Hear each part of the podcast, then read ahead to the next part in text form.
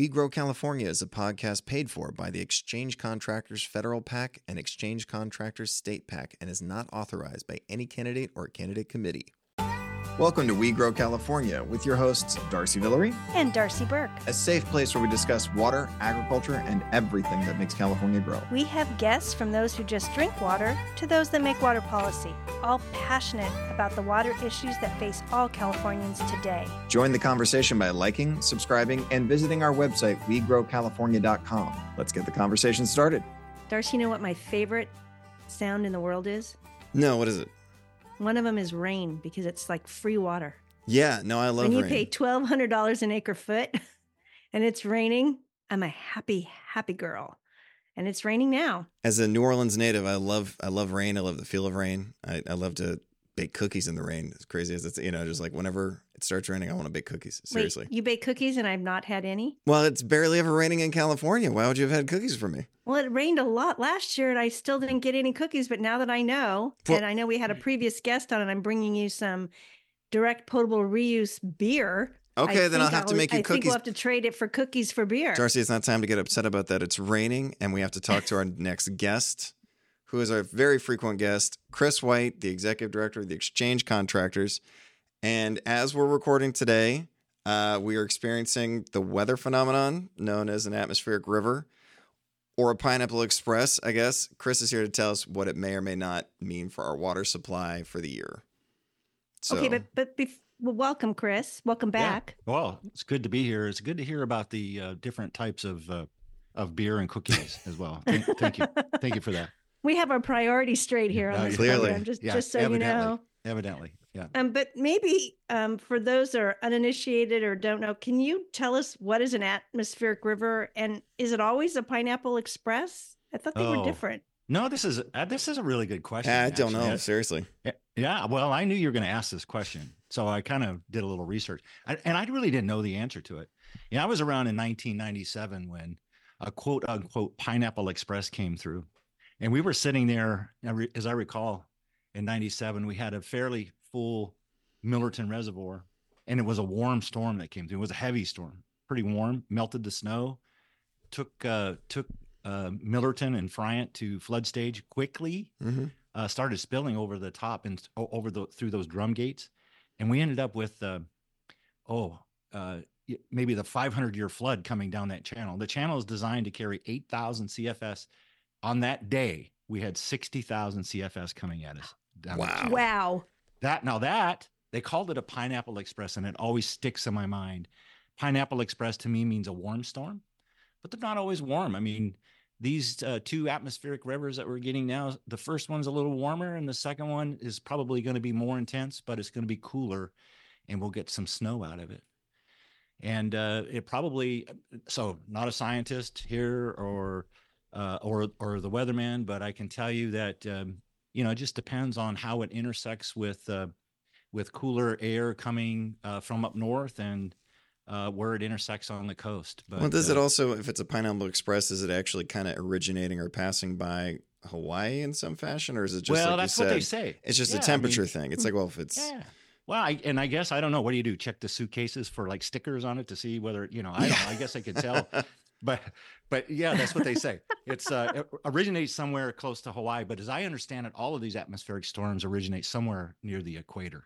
okay, and then and then uh, you know the the warm uh, the warm ocean pushes uh, moisture into the air, and then you get this long uh, corridor or filament of concentrated moisture in the atmosphere, and then it flows along. It looks like if you look at it on a like on weather.com and you get to put the motion in Oh yeah. it really does look like a river you know oh yeah, yeah. as Mhm. it, as it moves along. So I think that's why it's gotten the the the moniker of atmospheric river, pineapple express, tropical flume, tropical Ooh. connection, moisture plume, water vapor surge. Wow. It's almost like you're And reading two- off a list online or something, Chris. Is that what you're It doing? is, it is, it is. But I here's my two favorite ones, Okay. Oh, all time favorites: cyclone bomb. Oh heard last year. yeah, Oh, I know that yeah. one. Oh. Yeah. Yeah, it- well, you know, after nine in a row, you you you're they're running out of names to call this stuff, right? So Well, that's like a colder one, right? That's one that's like, oh yeah, it's hitting hard. It's got a lot of moisture, Yeah. but it's going to drop a lot of snow. it's it's a bomb. So maybe it's like- It's a bomb. Yeah. Wasn't there like 17 last year? Something well, Atmospheric rivers? it could total? have been. I, uh, I I lost track after nine. Yeah. So and is this uh, only, and do we know how many we've had this year? Well, they said there was one earlier, uh, but this the, they were it was pretty weak. And then I believe this this one that we just experienced. We're in between storms right now, right here. hmm Uh, we had one. That would be in the Central Valley for our listeners. And Southern California, we're right in the middle of it. sorry. As we record, Sorry. right in the middle of it right now. I, I keep thinking the center of the universe is right here in Los Banos. So sorry. It for that, is. but It yeah. is. That's where my Yeah. heart is. Let me Yeah. just tell you. Oh eh, well, the, and the, the last one you hear this year is the ARkStorm. I guess that means it's so bad you're going to build the ark. Well, that's what they're talking about, right? Yeah. They're, that's the Yeah. everybody's fear is that's an arc, which actually that an ARkStorm being a storm that's so Yeah. bad it creates a huge amount of flooding. Which goes into my my next question actually, oh, which is oh, so the reservoirs are really already very full, right? At at, you know high, like you just said, Oroville today we're seeing it's doing flood releases, yeah. and there's only so much pumping capacity at San Luis Reservoir between Banks and between Jones. Right. So, how beneficial is a storm like this when? Because when we were in the drought, you know, it could hit hard, fill the reservoirs, and we did not care. We weren't running water, but now we're running water, and if it doesn't hit right, you know, it might we might not have as much as we're thinking. So, how beneficial do you feel like the storm is going to be to the water system? No, well, here's my opinion. You always, I- I'm always in favor of just bring it on. If there's a storm in the in the works, just bring it on. We need it. We Mhm. need it. I'll second that. Yeah, and it's like you know, it is beneficial. You're right that it's positionally where we're at after 2023. We're in a very beneficial position at Shasta and Folsom and Oroville. Fairly beneficial still uh, in San Luis, and they're still building, but we're not at 100% pumping. You know, the thing you got to worry about here is That's what's funny to me. It's still what's funny to me. We're still not 100% pumping. well Every time it do- isn't 100% in situations these- like this, it's shocking. Well, it's because these regulations they ramp up as it gets wet and delta flows. You know, there, there's a lookup table for water rights decision D1641, which was passed by the water board back in about 1992, somewhere in there. And it, there's a lookup table that based on uh, how wet a month is, that the, that the next month has a lookup table for how much outflow needs to happen. Okay, we needed to keep raining for this outflow standard to be met in order for you to pump minimally. You Uh, don't think maybe the science could has yeah, improved thought- since 1992? I thought we were doing better than just the tables because I know whenever we talk about this, we talk about No, the, the salinity levels and everything. And it's Yeah, like, well, for no. meeting, really, it's still Yeah. just based off a 40 year old table. Uh, D sixteen forty one is the underlying kind of regulation that everything else is layered over on, and it should be improved. It needs to be. If it's a calendar based lookup table, all right, Hmm. we need to do better. It's like the the we're we're with the kind of outflows that we're seeing now with the moisture we're seeing right now. The outflow standard next month will have a number of of uh, of days that require twenty nine thousand CFS worth of outflow. All right, so we need the storms to continue. We, if once it gets into a wet pattern, you need it. You need it to continue. Uh, and you know, and for another, for a couple of reasons. One, we need to make standards, and which is which is fine and good. And the other one is, um, you know, the delta itself is kind of a complicated animal, and we Kind need to get yeah, we, yeah. Did you just say kind of? It is. I was yeah, yeah. It is. Okay. It is. It's very complicated. Um, and we need to get flows coming into the delta from both the north and the south. And up to date, you know, from the south has been pretty weak. All except for this last storm, we're starting to see some flow. But so what we need to do is at this time of the year, we need to get the salts that have accumulated last year during the pumping season and during the middle of the summer when flow outflows were less. We need to start getting those salts pushed out, get a clean delta to start the the season with, and it'll it'll help us uh, going into the summer when we do need to pump to meet demands and uh, and buttress up allocations. Also, it'll help us uh, uh, to the extent that that happens and meeting standards, and it's good for everything. It's good for the environment. It's good for the urbans that take water out of the delta. Yep. And it's and it's especially good for the ag guys who are really counting on those allocations. So I would say, yeah, probably it's not as beneficial directly, you know, after having uh, full reservoirs for allocation, uh, but it is surprisingly beneficial for later in the season because we count on that pumping for allocations because they look at uh, water supply through basically through August in order to make those allocations. So I have a loaded question for you, Chris. Surprise. Really? Surprise, by the way. Yeah. Yeah, I, I know Okay. you're very surprised. How much would Sites Reservoir and other stream reservoirs have had if they were already built for a wet season and like a storm we're having right now? Oh, well, it would be tremendously beneficial. But you know, the answer that depends. Um, so uh, think about where we're at today in 2024 following a 2023. Now, you would say to yourself, well, geez, you know, in a vacuum, if we had uh, another, let's say, uh, two million acre feet of storage amongst the combined reservoirs that are out there, two and a half, two to two and a half million acre feet of storage. Wow, if we're able to, if it rained enough this year, able to fill it, that would be tremendous and still meet outflow standards and those sorts of mm-hmm. things. Mm-hmm. And that could be the case this year. But it just happened in 2023. If we'd have had those reservoirs last year, we'd, we'd, we'd probably be in really good shape in those reservoirs. And to me, you know, what that means is um, probably wouldn't be able to capture much more this year because we we'd have we'd have a lot of water in the reservoirs, but we darn sure would be more drought resilient. We'd have water in the reservoirs. Uh, these kinds of storms come in. We yeah okay we'd we'd uh, take advantage of it, pump it, use it directly, squirrel away that storage for use in the future. And then we got into a drier period, we'd be able to use it. So instead of being drought resilient for a half a year, maybe it lasts a year, maybe two years uh, with those reservoirs in place. So darn right, those are very valuable and they need to be built in order for drought resiliency. And we could use them right now. So we talked about storage, right? But we haven't yeah. talked about uh, the Sustainable Groundwater Management Act and pumping restrictions or on and that that aspect of it. Yeah. And obviously rain recharges groundwater basins. It does. Not magically, not immediately.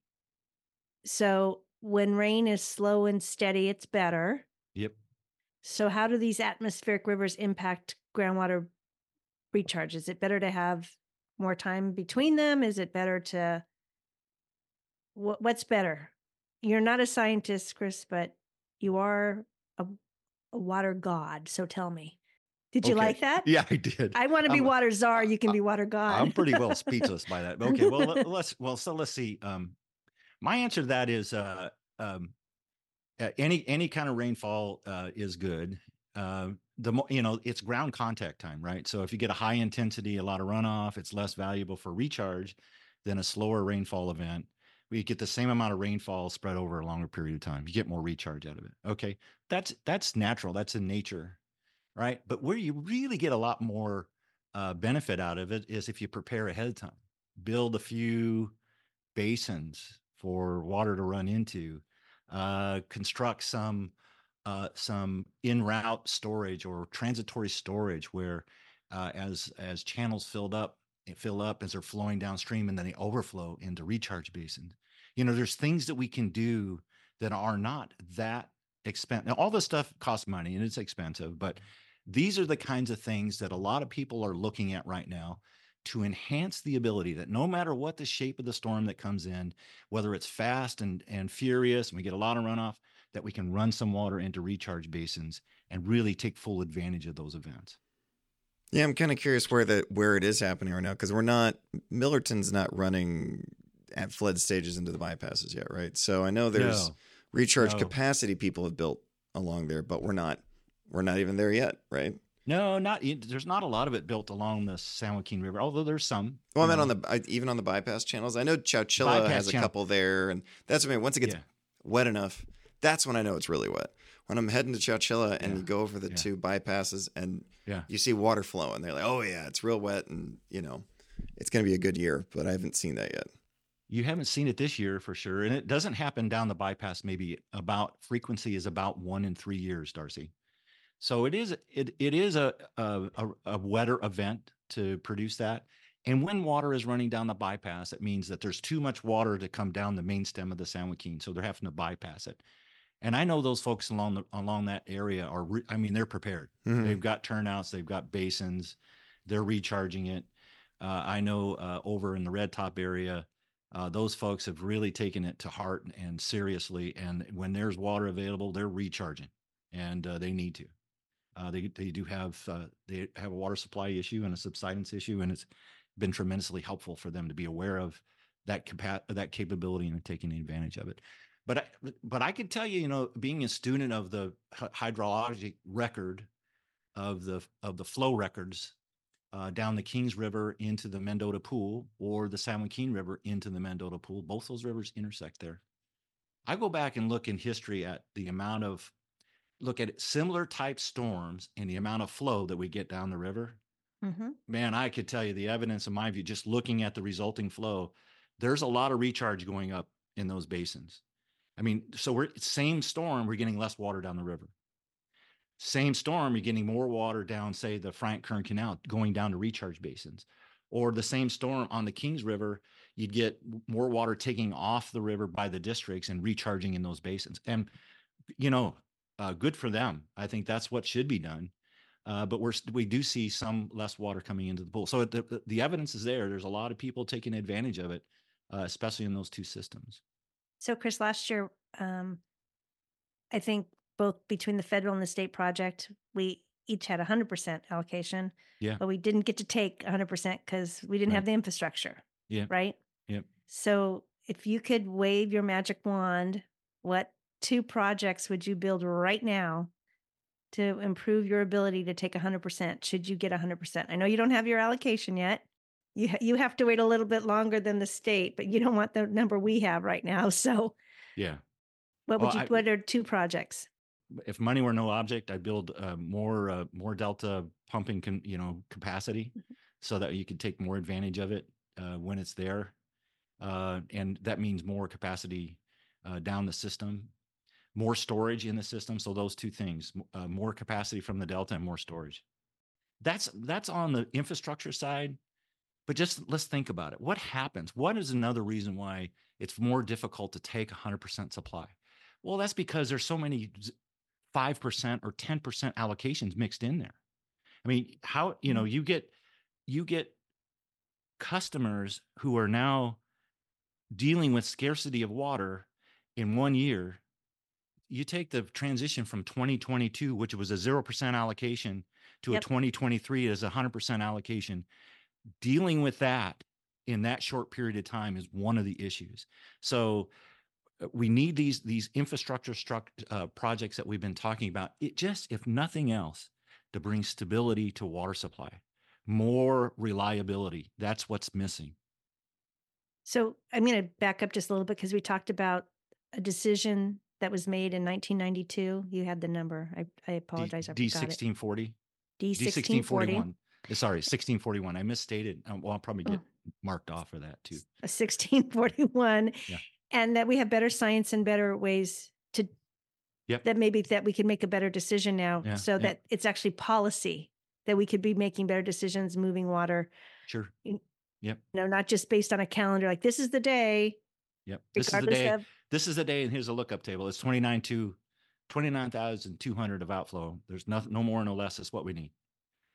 So when we had Jennifer Pierre here from State Water Project Contractors, she was talking Yeah. about how they're trying to use the science for atmospheric rivers, Yep. right? To make better decisions to managing reservoirs and that type of thing. Yeah, that's that's such a cool topic. I saw a presentation on this the other day, and I thought, man, this is really impressive. So what's taking so long? Yeah, seriously, if we, we know that's a thing and everybody agrees it's a thing, I think. Right. And I, I know Well, Scripps Scripps in San Diego is doing phenomenal work on Right, being able right. to predict and do Yeah. a better job and letting Yeah. you know, hey, this is coming. But we're still relying on that policy from 1992 that says on this chart on this day, this is what Oh, you that- do. no, you're kind of talking apples and oranges. Some Oh, okay, That- good. Okay, we're talking uh, uh, pumping from the delta or delta outflow versus Scripps. What's looking at these atmospheric storms is if you take a reservoir, and then you could predict more accurately what the intensity of that storm is, and you Mhm. then you more accurately predict how much water is going to come into that reservoir. So the way they did it in the old days, you just had a you had a the Corps prepared these charts, and then during certain times of the season, you had to maintain a certain amount of flood control. Well, if you got into the flood season and you knew with a fair amount of accuracy how much the storm was actually going to put into the reservoir, well, then you could you could probably uh, pull that reservoir, you know, fill it up fuller going into that season and Mhm. preserve some water into the water year. And it's one heck of a tool to be able to um, to conserve more water for use during the summer uh, that occurs in the winter. Is being able to look at that, have the most accurate predictions as to how much inflow a reservoir is going to have. So that's what Scripps is doing with these um, with these uh, atmospheric river predictions and and in some of the reservoirs that they are working on, they've they've got several, as I understand it, hmm uh, that they've been implementing this in a pilot project kind of a fashion. So it's a matter of gaining the confidence of agencies and and getting enough funding to get the studies done to uh, to uh, make all that work.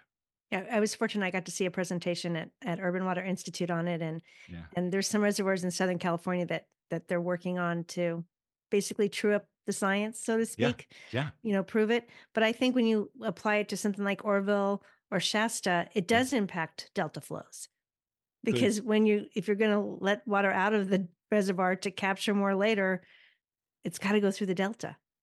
Well, the idea there would be though is to not well, you'd you'd release more if you thought more water was going to come in from the storm, Mhm. but you release less if you thought the storm was not Exactly. as big. So, yeah, it's a it's a it's a, a way to way to more accurately predict, and let's just be more precise in the way we operate these reservoirs.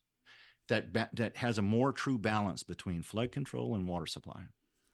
So I'm curious, Chris. Uh, you know what? Uh, you're going to be speaking at our annual PAC meeting coming up again. Yeah, my yeah, I'm looking forward to it. yeah So are we.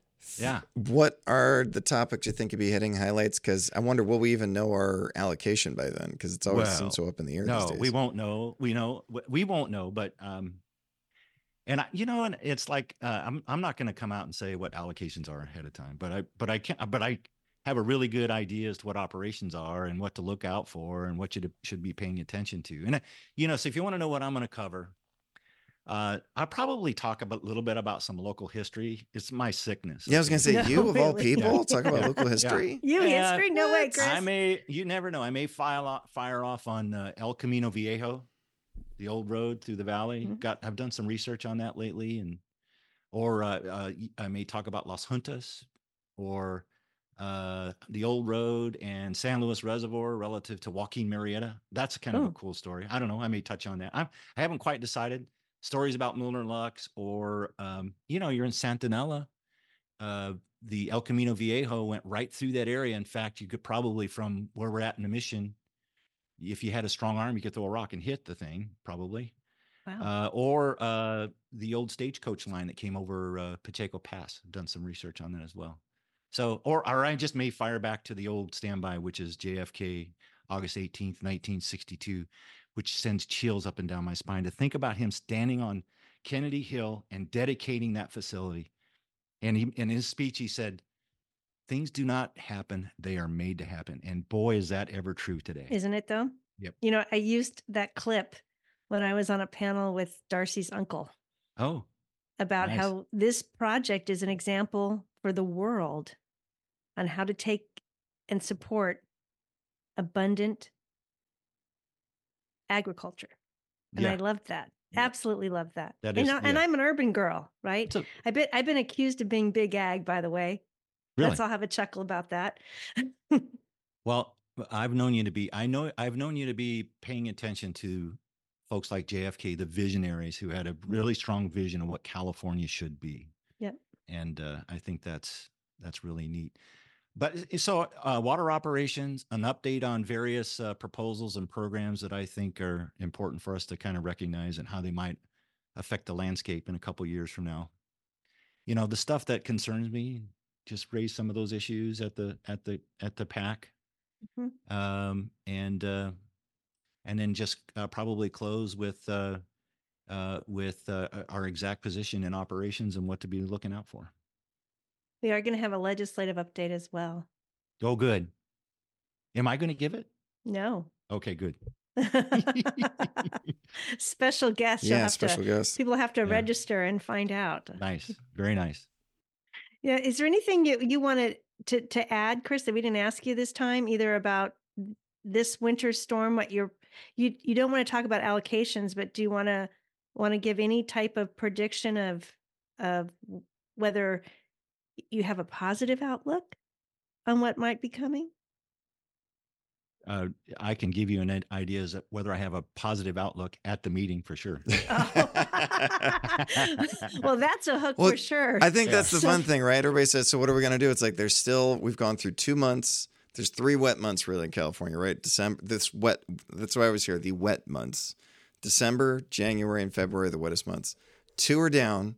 We need another. We need potentially a lot of people in the system. Uh, need a nice wet February to really make it really teaser sing. teaser we're going into the season with full reservoirs and the start of a season that's eh, looking okay right now so teaser is with full reservoir and if even if the 90% the dry forecast was pretty dry yeah there'd be there's going to be some allocation there so uh That sounds positive to me. But by the time, but that's we're recording now, the first day of February, and then our meeting's at the end. So we'll see what Chris says. Liter- Literally, it's See what the the end, next- February yeah. 28th. Yeah. Next yeah, few weeks and later- what the story later changes. You, the later in the year you ask that question, kind of the the the bookends for what we might see, and this is all centered around what the hydrology turns out to be. If you ask the question at the beginning of December or the beginning of January, what you're really asking is, what is the wide band of possibilities for rainfall for this year? And it's wide open. The 90% forecast for Shasta on January on January 1st was the low was 3.1 million and the high was 7.2. Wow. Yeah. Okay. So that's the range. And that's And- January, and then I think you told me beginning of December it was more. That's like a two x. At the beginning of December, it was like a three x difference, right? Yeah. and- Well, maybe maybe a little bit more than that. It can't get too much bigger than that because the, the the record, you know, you get approach the record. But then, you know, now if you look at so uh, the River Forecast Center updates their data every day, which is cool for me because I get to you know geek out on that stuff. And uh, it's like showing Shasta now at 3.9 on the dry end, and uh, and then still seven or 7.1 on the wet end. So starting to narrow, and it'll get narrower as the as time goes on. We'll see what it looks like in February, the end of February. God, it sounds like it could be wet or it could be dry. That's what it sounds like. It usually does. Yeah, yeah could be. Could be. Could be. Yeah, Well, we appreciate you coming, Chris, and always it's- always enlightening us. that was my pleasure. I, I hope uh, I, I I hope you enjoyed this as much as I did. I, we always enjoy having you. We, Okay, good. we we appreciate the time and the expertise and the history lesson. Yes, ma'am. Absolutely.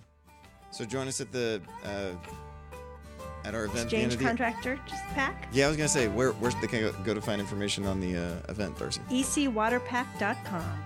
All right, thanks. Well, we'll see you all next time. You've been listening to a We Grow California podcast. If you have a question you'd like us to answer or would be interested in being a guest, please check out our website, wegrowcalifornia.com. Sound and audio engineering provided by postandjam.com.